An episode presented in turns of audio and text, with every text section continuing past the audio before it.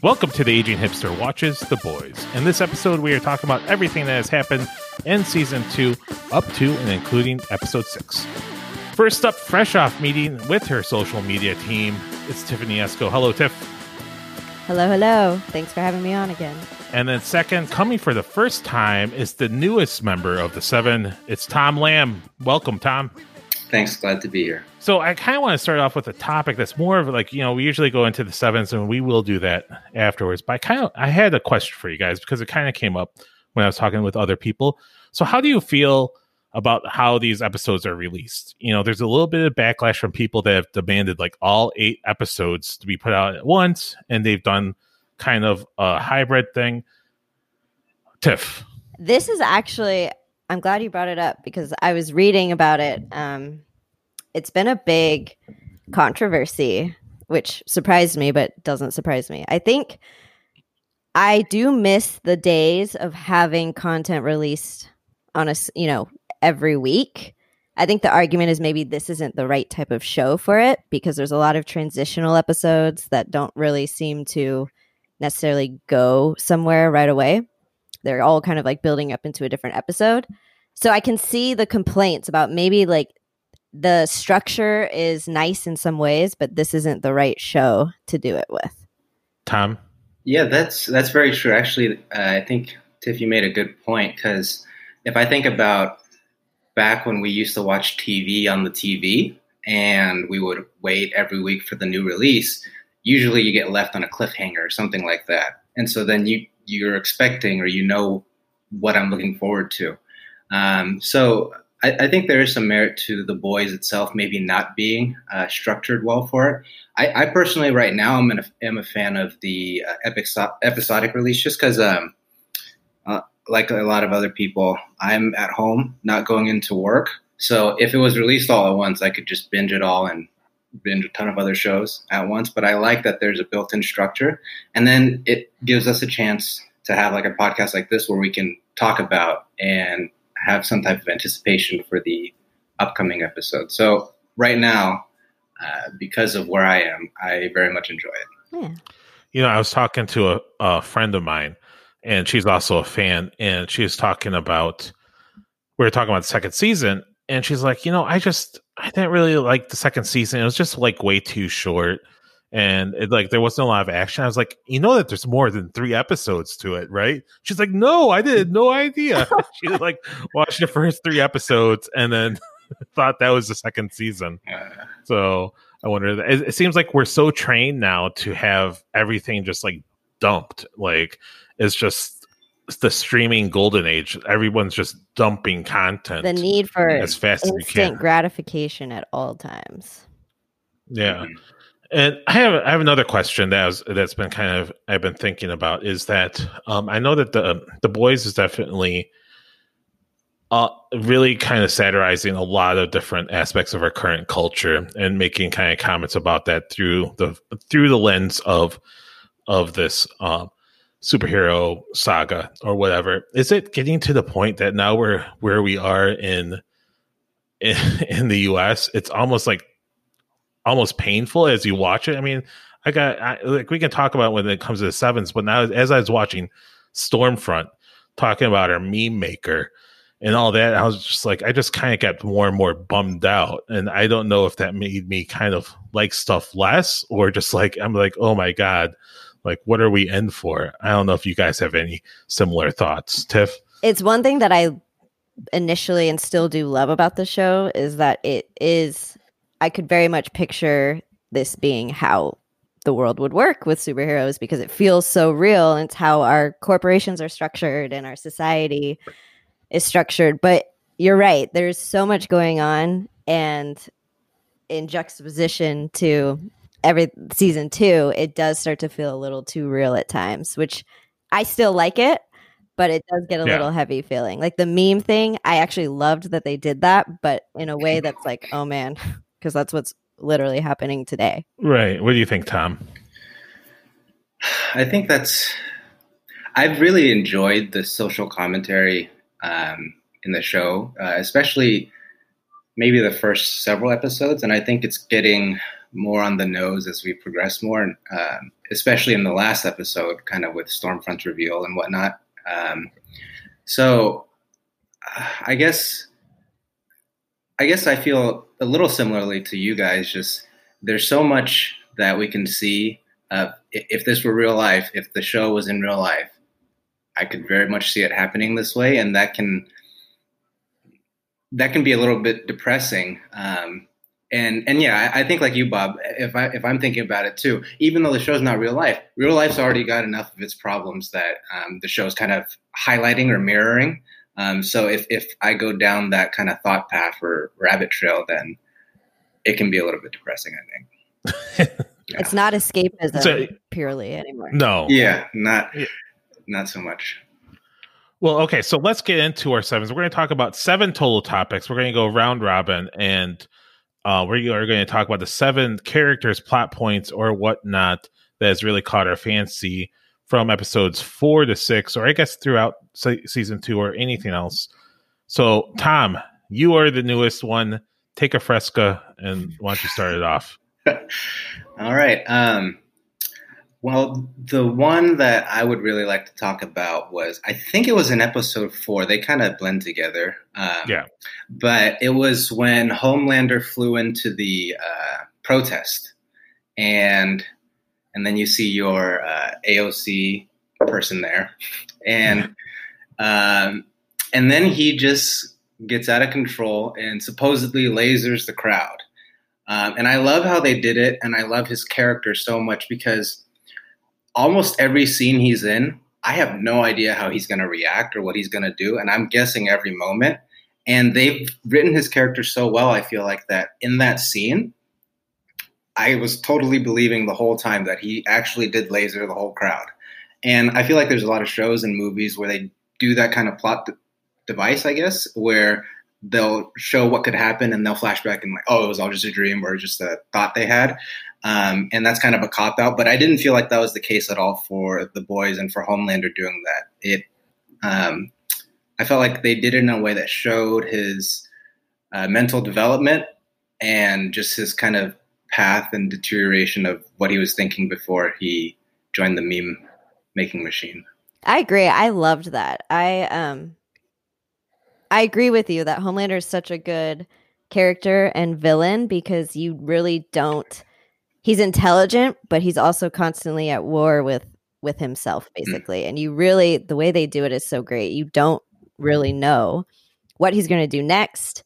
Um there's always, you know, like that scene with the roses in the trailer where he was waiting for oh, Stormfront. Oh, I started to feel for him. I don't know how he does this, but I started to feel bad for him. But he always manages to course correct those feelings immediately. You know, then he just blows up the trailer and just he's it's great. That scene was great that you just talked about. Do you think it's because Homelander's ultimate um what he's really looking for is essentially to be loved. And we've seen where he came from, which was like a padded cell that he was brought up like in a laboratory.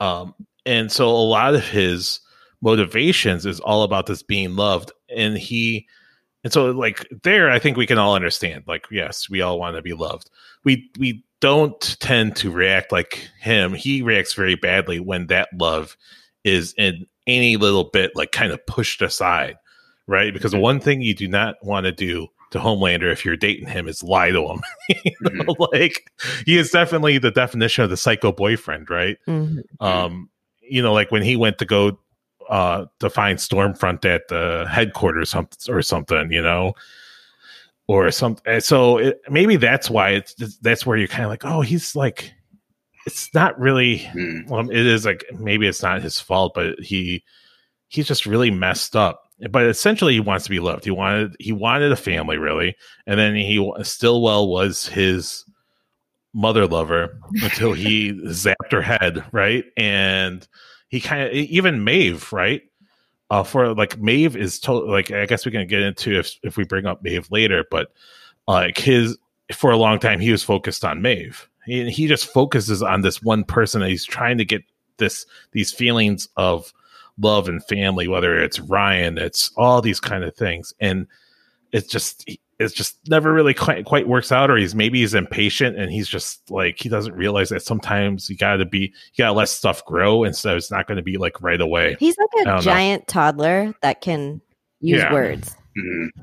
basically. Yeah. Yeah. And Yeah. he manipulates uh, shapeshifters into into like being That- his lover. That was crazy. That was creeped me out. I was so grossed out by that scene. It just gave me the heebie-jeebies. It's so weird.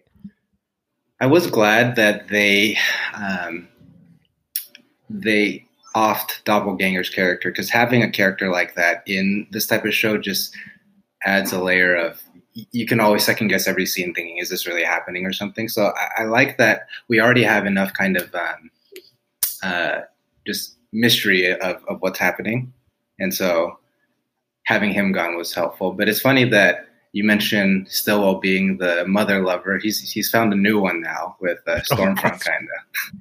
That's right. Oh, we'll probably get into that in a little bit as well.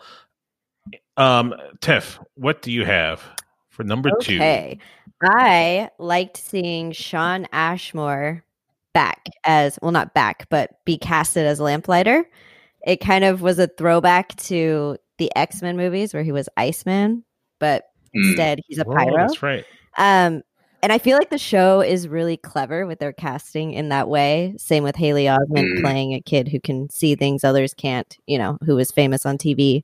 Um, they cast. Oh, shoot! I just realized that when you said that, I didn't realize that that twist. Oh, Oh, anyways, I, go ahead. I thought that was like a they put these Easter eggs in their casting. I yeah, really- no, I know, I know. yeah, but um, go ahead. I'm sorry. I love that you you're like oh, but you loved Haley Osment his character. I thought you I did too. there you go.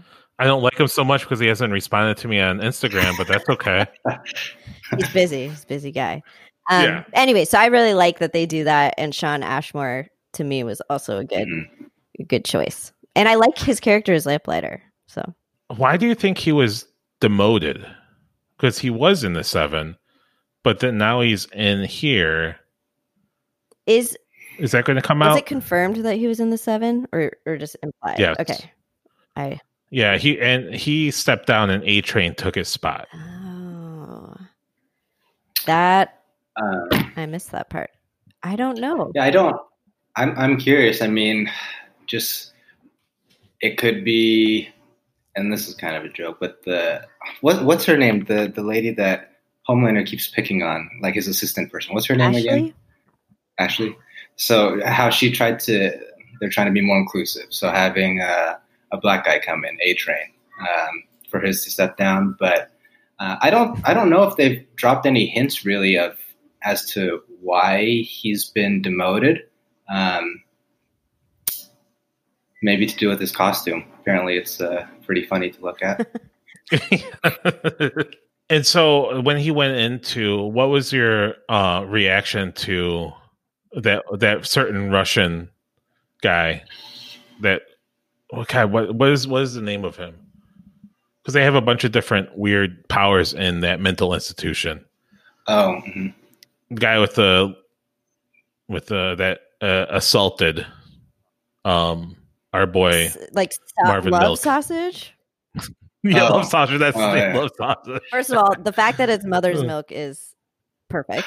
I would Yeah. pick no one else Yeah, to go through that. And then um I re- there was one scene that I, like a really funny dialogue where he's freaking out about it, right? He realizes what it was and Frenchie looks at him and is like be more don't be so close-minded. I love Yeah. that interaction because you know he's never going to hear the end of it.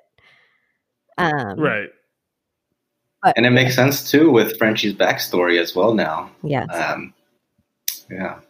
Yeah. So, do you think with Frenchie, how there's a bunch of reveals in the episode 6 Mhm. One, what exactly happened between Mallory and Lamplighter and everybody else? Mhm. Um, that really kind of fractured the boys to begin with, right? Mhm. And Frenchie never really came clean until um, being in wherever the Sage Center or something. What did you guys think about um, the development of Frenchie's character, Tom? I I really enjoyed it. I mean, I think in episode six there was just a lot of revealing or development or showing of the characters' backstories, and Frenchie's was one of them for sure.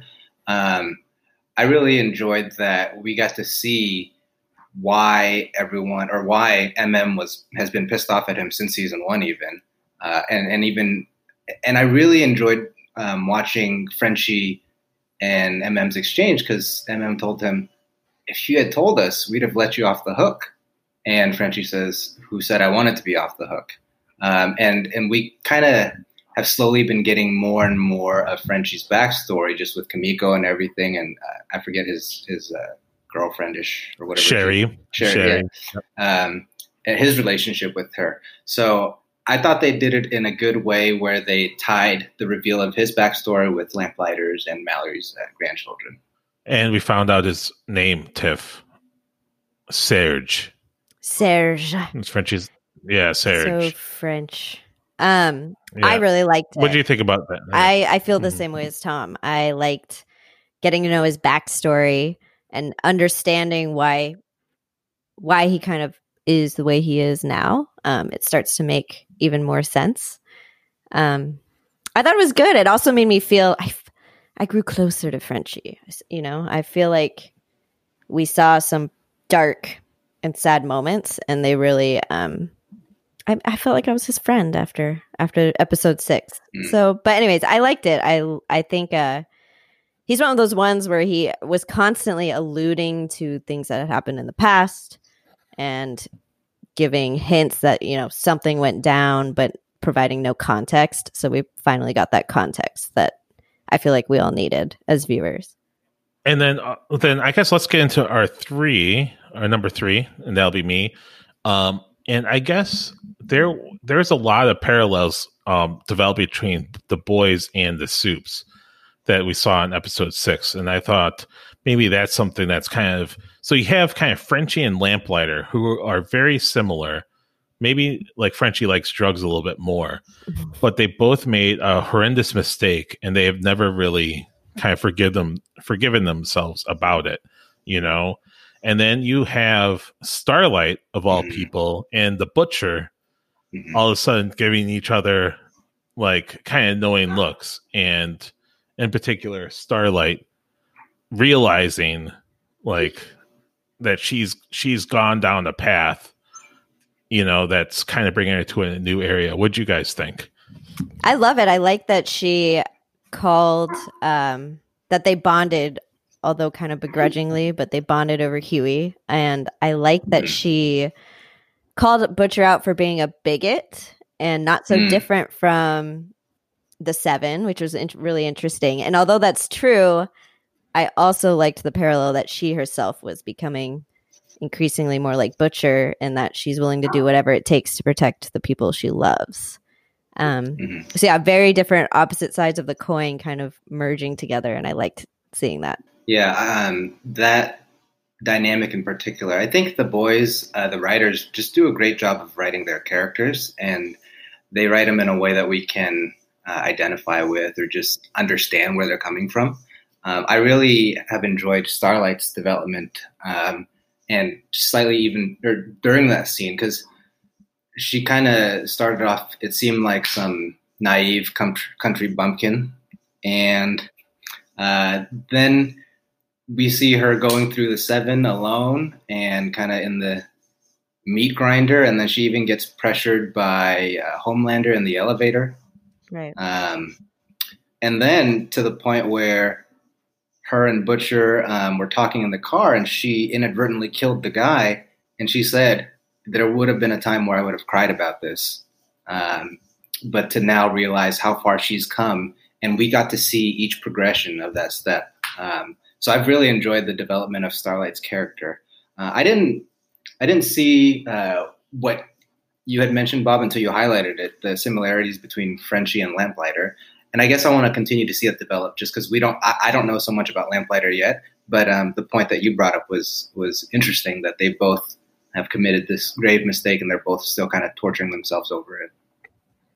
It's almost like they they're picking sides and the sides aren't really necessarily good and evil anymore. They're getting so blended. They just have to pick a side, right? So it's either like it's basically who if you're on Homelander's side or not, right? Homelander slash Vought side or not, and there's a, a various people kind of maneuvering for their own reasons. But like, yeah, like Starlight's like, how can you be part of the? The you're talking about being into Marvel. Can you see like Iron Man just like totally like killing some dude as they're trying to steal his car to go to the hospital and being okay with it? Like, I no, it's it's yeah, it's different. You know, Yeah.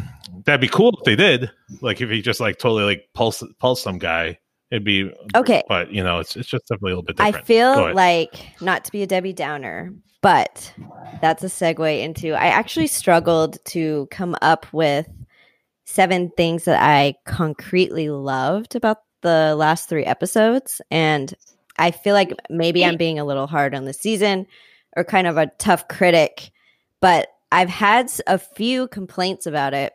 So come up as I'm watching. And one of them being kind of what you mentioned with Iron Man. One thing I really liked about the show and that I still like and I find refreshing is how morally gray all of its characters and and the problems are and they feel to the point where they feel very realistic and blatantly like anti comic book superhero plot, right?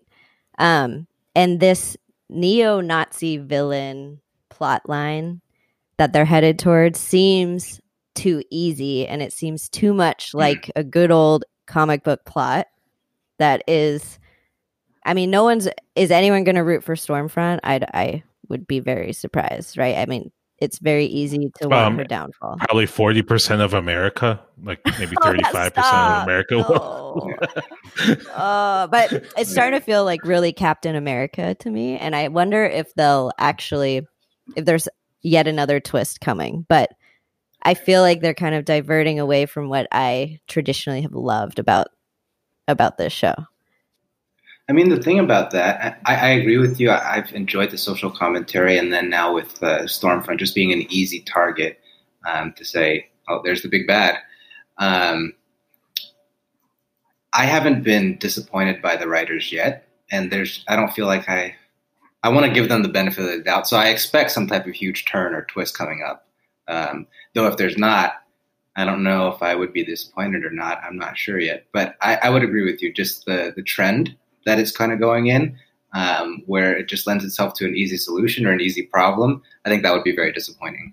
And so I, but I think also with Stormfront, like I get what you're saying. Like now is like this is a definite baddie, right? I- Mhm. but I think it was really clever in how they disguised Stormfront. Like, and so you probably have like, you know, if if you read the comics or if you're kind of read kind of ahead or whatever, you kind of had an idea that this person might not be on the level. But you know, the first couple episodes, they definitely cloaked her within, you know, some you know they they camouflage her really well. She mm-hmm. came in, her hair was kind of half shaved off, you know, like really hip. She came from Portland, mm-hmm. you know, mm-hmm. that kind of stuff. Yep. Uh, and she kind of told it how you know told it like it was, you know, and you know had Starlight just like really kind of like idolizing her, and they kind of just so slowly revealed like more and more. And I guess I, I was just I was really um yeah when they when she finally came out and kind of made her big presentation about who she really was i i wasn't really disappointed in it as at all maybe i'm just um an apologist but go ahead No, Tiff. the reveal was really smooth and actually one of my favorite yeah villain reveals. But yeah, I see what you're saying. Yeah, I, I also enjoyed that because, uh, like you said, Bob, she came in camouflage and it just initially what we thought was a breath of fresh air into the seven, maybe maybe an ally for Starlight or something like that. Mhm. And then she goes and on a murdering rampage uh, to these black families and then to uh, this Asian super, or I, I, they call it supers. And then, um, so I, I really enjoyed the reveal. And, and also, um, just as it keeps rolling out, like her conversation with uh, A Train, I really enjoyed that one too, um, where she's just very smooth, and it's kind of the, the rhetoric we hear um, these days as well, just kind of dog whistling and whatnot. Um, so uh, th- this idea makes me think of, um, I don't know if it's apt, but like friendships, let's say. Maybe you see someone and you meet someone, they they seem cool, they seem to be with the times or woke or whatever you may want to term it as. And then as you get to know them, they slowly reveal more and more about themselves. And it's at that point you kind of have to decide, okay, what do I do with this information? Right. Now they're my friend. Do I want to kind of make excuses for them or, or do I put my foot down? What do I do with that information? Um, so I'm really curious to see. Um, well, I, I, guess that idea isn't not something they might address with the boys because you, you kind of have the sides pretty um, developed. But it, it, makes me think about now if we turn it into our real lives, what what does someone do in that situation? You know, right? And maybe the morally ambiguous person is Homelander, right? Mm-hmm. That's that's the big prize, mm-hmm. and she's and she's just like, really, I am like your mother, which I know that you're into. um, and he, it was really funny that for a second, like I was like, what is he going to do? He doesn't like being lied about. He looked, but he like almost rightfully disgusted, like how someone yeah. would be any good nature normal person would be if they were hearing this news. Um, but then you know, in Homelander fashion, he quickly course corrected and. Uh, well, it's kind of kind of like to what Bob was saying. He just kind of succumbed to that that need of love or acceptance, and he saw open arms right there. You know. Yeah. So it makes me wonder, um, who really has the upper hand because I'm very curious. Stormfront acts like she's afraid of him at times, and I don't. Is she hmm. really? Is Homelander hmm. playing nice to her? Like I can't tell who really has the upper hand and who really hmm intends to do what with their relationship. I think a lot of people try to control Homelander, mm-hmm. and it's really tough because one, you can't lie to him, and people lie all the time in this in this story. And then he's going to eye laser you after he has sex with you, and uh, or break your neck. Uh, but yeah, he doesn't. But he's so powerful, you can't really do much to him. All you have to do is like manipulate his feelings, you know. And so Stormfront is is definitely like being like you are you know you're a shining path and all this kind of stuff and that stuff that yeah that's what he wants to hear and then so here's another interesting part is that stan edgar uh the ceo of vought knows this has to know this whole thing mm-hmm. with stormfront right he's the one that puts her on the 7 mm-hmm. and do you think and I, I, was reading some that there's a little bit of people going like, I don't know if uh, Stan Edgar, a black man, would go along with all of this. Mm. What do you guys think? Or is it really the money is so good it really doesn't matter? Like Stan Edgar doesn't even probably perceive himself as part. He perceives himself as part of the one percent, it doesn't matter because he's rich. Yeah, it's a good point, and it's really interesting because I don't know if they're on the same side for now because they're both mm-hmm. helping each other accomplish their own goals for now. But I imagine if that's the case, it'll come to a head eventually. But yeah, what do you think, Tom? It's so hard to say. Um, I personally think that they're just kind of currently using each other for for whatever their purposes are. If it's money for Edgar, then yeah, this is a, a, a quick way to success. Or you know, just how Lamplighter was explaining what they were doing at the Sage Foundation or whatever it was called. Um, mm-hmm. And then Stormfront's kind of also using him, um, which it, it, makes me curious where she's kind of been this whole time, too. Mm-hmm. Uh, if maybe she's been needing, because we don't know if there's been other soups at all that because they've been just pumped with so much V, they they live longer or look youthful or whatnot. So maybe um, she needs Edgar in some reason, uh, some way to to stay how she ha- has been. I, I, don't know what um, how exactly they help each other, but I think they're they're mutually beneficial currently, and I, I agree that they will come to a head because uh, they're they cannot be on the same side, at least with what we're shown so far. All right, we're on to number five. Number five, Tom, what you got?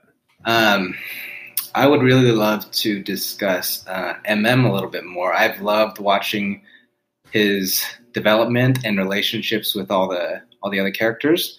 Um, let's see. So we see him as a chaperone for Annie and Hughie, and we see that he's uh, just super smart and kind of kind of like how Frenchie was just making um, the chemical explosion or trying to make that chemical explosion on episode six. He was making these makeshift bombs for when uh, Black Noir was uh, invading Butcher's aunt's house, um, and we see some of his backstory with his dad. Um, so I really his character has really grown on me over the last couple of episodes, and I'm curious to hear what you guys think about him as well. I love him. He's he's one of my favorites. I say this behind him in the deep, but I say this every single time. Um, yeah. I think he's just got a lot of duality to him in that he's this loyal, fierce, um, kind of this badass of a person, and then he has such a soft side to him that they kind of play around with. You know, like I think one of these episodes he was watching some show. Do you remember what it was? And Hughie walked in on him and he got all defensive. and it was I can't remember what the show was, but I remember laughing. It looked like some drama. Yeah, like a very much so like a chick flick drama type show. Um and he just has moments that he's he's good uh comedic relief, but he's also just an all around good good guy. Mm-hmm. Yeah, he he kind of has well, I think earlier in season one and whatnot, I felt like it was for sure Butcher and Hughie and the boys. Um, and then now I see MM as uh, so much more the glue yeah. um, for for their group.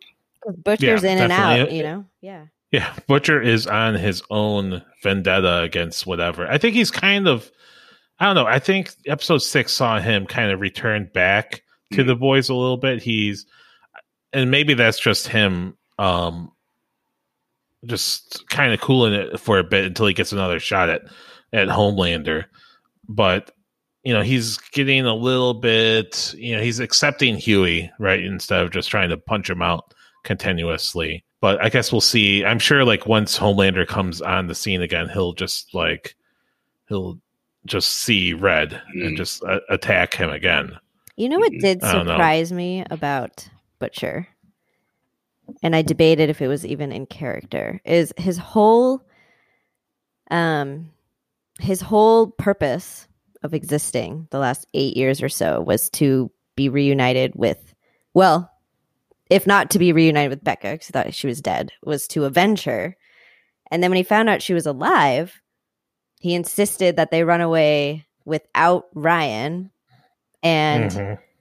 you know knowing that there's a really high chance she wasn't going to leave without Ryan and um I don't know like I thought it was odd that he would jeopardize jeopardize them not being together over the presence of Ryan and it ended up not working out and he seems to have just uh like I I don't know I just moved yeah on. I don't know it like hmm.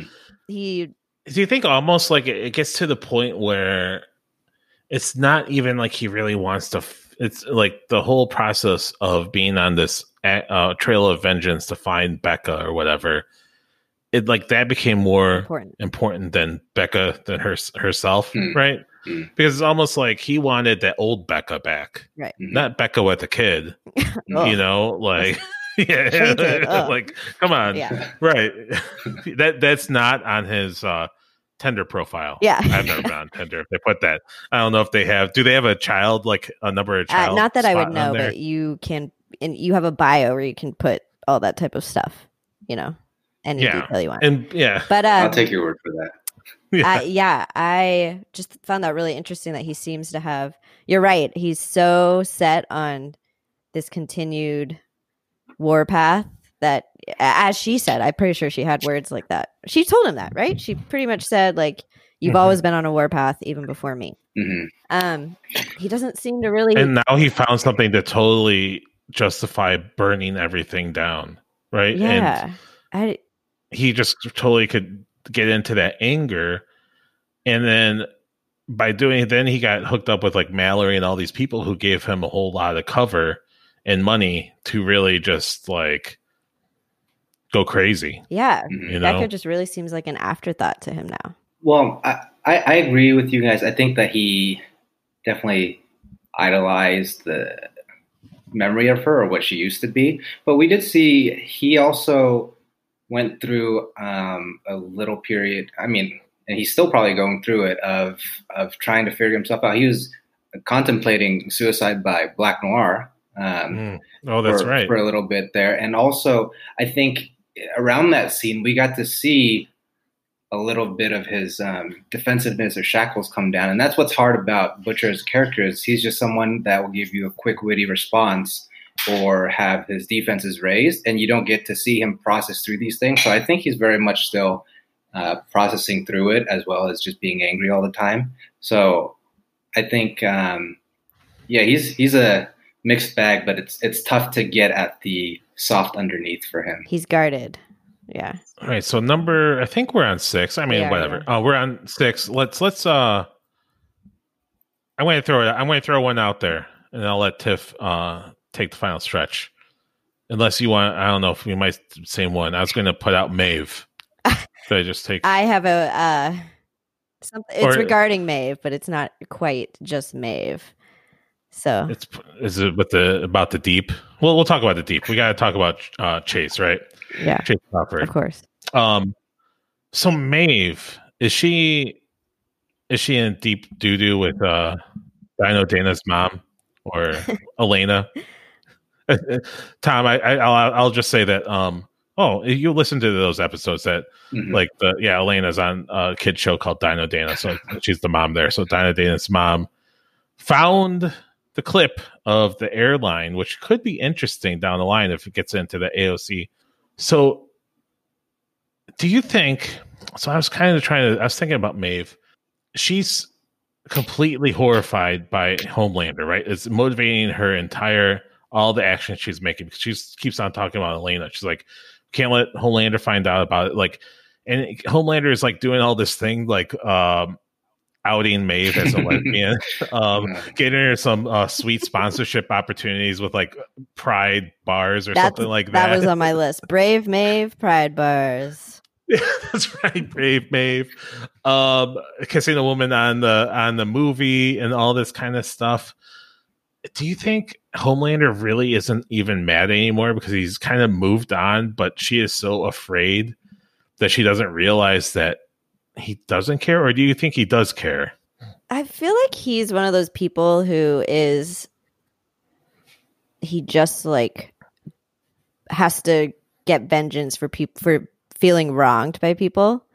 And if Mhm. people don't show him the adoration that he wants from them, he will just take shots at them to kind of torture them. But he I do I think he's a little distracted right now. I think he's one of those guys where it's just like it's not hard to get him to hate you, but it's not um it's not necessarily this like long lasting butcher type vengeance. Mhm. It's kind of superficial. Yeah.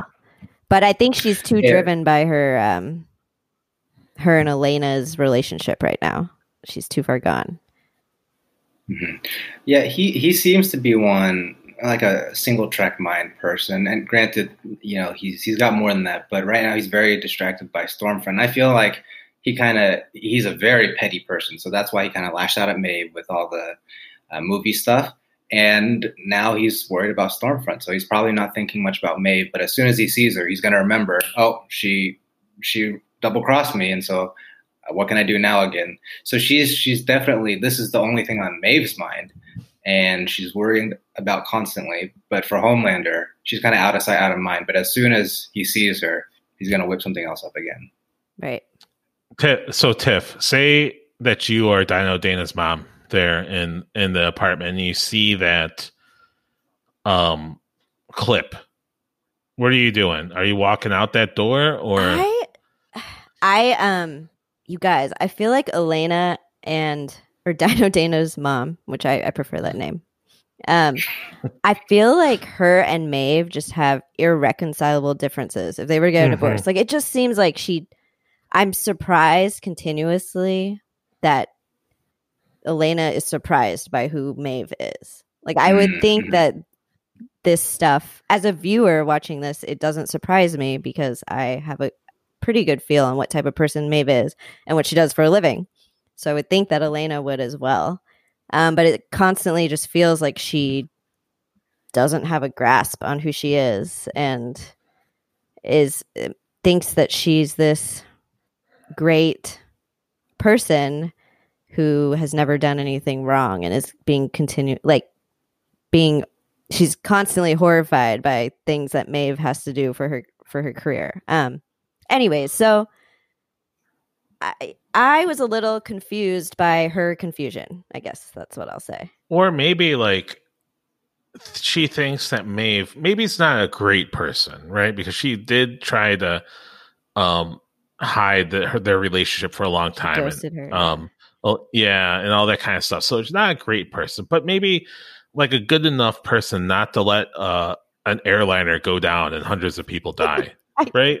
But I mean, I, in my mind, maybe I'm an apologist, but I was like, what was she Yeah. supposed to do in that moment? Yeah, I I don't know what she literally could have done aside from what she did. She, she Yeah. tried to convince Homelander, and she tried to bring a little girl, and he said no.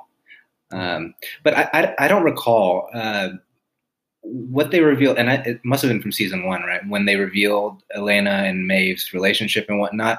Did we get a lot of backstory to know how much Elena really knew about Maeve? Because uh, Maeve, because it seems like she. Um, she revealed in this season to her that the reason I did all this stuff was because of Homelander. So they must not, she must not have confided a lot of things to Elena. I feel like, right? That's a good question. I know um Maeve just kind of like broke up with her to protect her and Elena Mm. still seemed baffled by that. So maybe she was left out Mm. of the loop in a lot of things. Because if you're trying to protect someone, you probably wouldn't feed them the gory details, right? And I'm sure there's some sort of NDA involved. But um Oh yeah. right. Mhm. yeah, but she very that's a good question. So maybe she is just actually finding out a lot of this as, you know. That could be. Yeah, and and and uh, uh, but I agreed with you on that. I don't know what she could have done, so I was really um, surprised by Elena's reaction too. I didn't, I couldn't side with her at all. Uh, maybe initial shock, but then after that, it didn't seem like she even wanted to listen to Maeve or hear her side or or anything like that. But honestly, like I think you're right, Tiff. It's like at a certain point, like why are you even there? Like, like you can still be cool and stuff. It's like, but it seems like one of those relationships where you're just like, hey, we just gotta go our separate ways. Mm. You know, like this is just not working out. You know, there's too much history or something like that. Yeah, and even just going know. along with the game, like sitting in on a documentary, Yeah. which is very much part of the Oh. gig of dating Queen Yeah. She can't, she uh, can't get on board with it. So it just seems, it's like dating a celebrity. Not everyone can do it.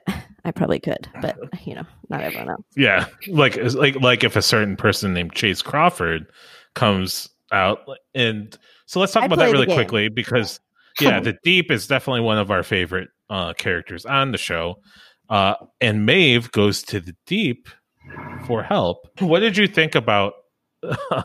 Uh, the deep getting married. Were you yelling at the TV like no, no? And Ben was like, "What are you doing? Like, what's going on?" Like, I um well the first of all that was my number one. The Deep's backup in the number one spot was him his Oh, alliance with Queen Maeve specifically. But I uh th- that's also one of the things I'm not sure where they're going with it. I'm sure they have uh, Mhm. some cards up their sleeve, but um that whole his whole marriage and the what's it called Church of the Collective Mm. I'm not quite sure like where the trajectory is with that and where they're headed with that. And Mhm. his marriage just seems um I have no idea what to make of it. I almost even forgot that he was trying to get married. That might be o- my own Yeah. That might be my own personal comprehension issue. But yeah, I um I'm not sure where they're going with it, but she, I know she wasn't the the cute girl he originally wanted, right? Oh, now that I'm thinking about it, so follow me. Like, do you remember in one of the first episodes, Stormfront said that she was part of the Church of the Collective, Mhm. but she left. So I wonder, uh, and they keep on talking about like, hey, don't you want to get into the seven? So there must be some sort of connection there. Like they're a splinter group Well, yeah, because of some. also remember during um episode three they get intel on where the seven are on that mission and send Yeah. the deep, and we never quite figured out who provided the intel, like what their source is. Um, They definitely maybe it's Stan something. Edgar. Or- Go- yeah, go ahead, Tom. Oh, they definitely know something because uh, when when the Deep invited A Train over, that that boss guy just kind of spewed out all this information about him too. Um, so I'm I'm very curious to see who's pulling the strings up at the top of the Church of the Collective. Um, but yeah, what you were saying was, uh, I think Stormfront had joined, or I don't remember if she said joined or even been part of the founding or whatnot, but she left as they became too inclusive of um, garbage or trash. That's during that scene with A Train, yeah, Yeah. hmm I know. Ugh. Anyways, it it's okay. The deep. I like Chace Crawford, not necessarily the deep, so he can go get married. That's fine.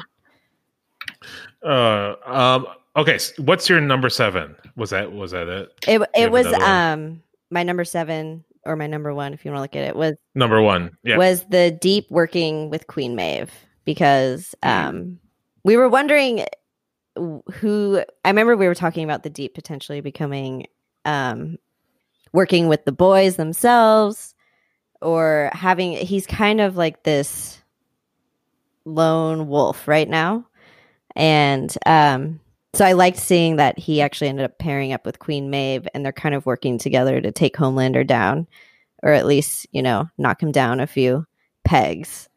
And they're just funny to see because he's just so um kind of like dense. so to see him like sneaking into her Yeah. trailer and she's exasperated by him and their dynamic was fun to watch. Yeah. Can't be mad at the deep for long, right? Like he's Unless you're Starlight. Yeah, I guess so. Yeah, she's definitely never going to forgive him, and I get it. Like, but uh, oh man, so so there's our seven topics. Capture a lot of stuff. Um, anything that you're really looking forward to, like the one thing that you're looking to get resolution to, like get closure on at the end for the last two episodes. I don't Yeah. know how they're going to wrap this up in two more episodes. Um so I'm interested. Well, they got season three already, so they don't have to really. so maybe worry it's just about a transitional season i don't know but um i'm really interested to find out who and what find out more about the church of the collective and how they're how they tie into all of this and um because i feel like they're setting it up it's just it's not in the front and center right now so and then um Mhm. i'm also interested to see who really has the upper hand between stormfront and homelander so hmm Yeah, I, I think my thing is what Stormfront and Homelander. Who actually is controlling who? hmm Whom? Who? Whom? whom Whom? Whom. Something.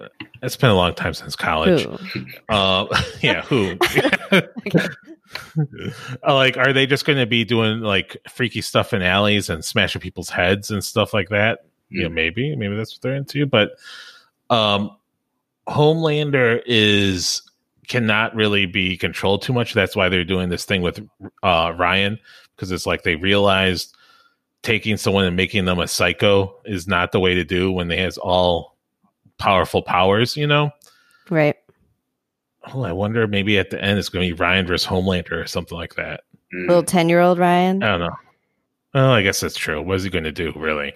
I do think that Ryan could contend. He might be one of the few who can. Um, but don't you think like if four of them teamed up, they could take Homelander down, or is he really that invincible? I don't think he's invincible, right? He's just very, very tough. Right. And they're more just scared of him and they would never even try it. What are you looking forward to, Tom? I don't know. You guys covered a couple of the really good ones. I think I'm very interested to see who is going to be stronger between the two of them or who's actually pulling the strings there. Um, and uh, I, I also am interested to see what shenanigans the boys can uncover because they're, they're, it's really the soups more than the boys, I feel like, at this point. But they're trying to find out. They found out about the Sage Foundation, and they find, and I'm curious what they're going to do with Lamplighter, and to see if if they might join forces with I don't know Team Maeve and Deep to to take down Homelander. Um, so yeah, I'm I'm just really interested to see what they have for the last two episodes, and I hope it's not a huge cliffhanger or just something transitional to season three. I hope we get some type of closure or wrap up. Yeah, and I'm sending this to the into the universe, even though it's already been written and there's no going back either way. Chase, But chase, I- no, chase. No, that too. But I want to see Kimiko be the one to take down Stormfront. I Oh, think yeah, that might be too yeah. feel good and fuzzy, but I would love to see it. So It it's probably going to be her with Starlight together. you Hmm. think? Oh, we didn't even talk about Kimiko. He, she totally ripped the guy's face off. Oh yeah, No, it's, yeah, oh. yeah. That was. there's then so she- much. Yeah. There's always I like, really some um, sort of um shock or like graphic violence. Like that was the version. That was their version. These last three episodes of um Raynor is that her name? Getting her head Mm. mhm. blown off. Mhm. But Yeah. um, yeah, that was intense. Yeah, I think the only people I really wanted to see like make it out of this series and be happy uh, are like uh, MM, Frenchie, and Kimiko. Yeah. He, he, like I, I think Hughie like he gets got shot in the final episode and dies or something, and Butcher like deserves some stuff. But like I just want those guys to. So I was really happy to see Kimiko and Frenchie sort of patch things up, right? Mm. Yeah. You know, at the end where she she because she understand we find out that she understands English Mhm. because her brother could speak you know they you know uh she just doesn't speak um so yeah i just want them to be happy Me too. but i am happy that you guys came on today to talk about all about the boys um so hopefully maybe we can get back at the end after seeing the last two episodes what do you guys think Let's do it. Sounds good. All right thank you for every everyone for um, tuning in to the Agent Hipster Watches the Boys. Please subscribe to this feed, rate, review. It does make a difference.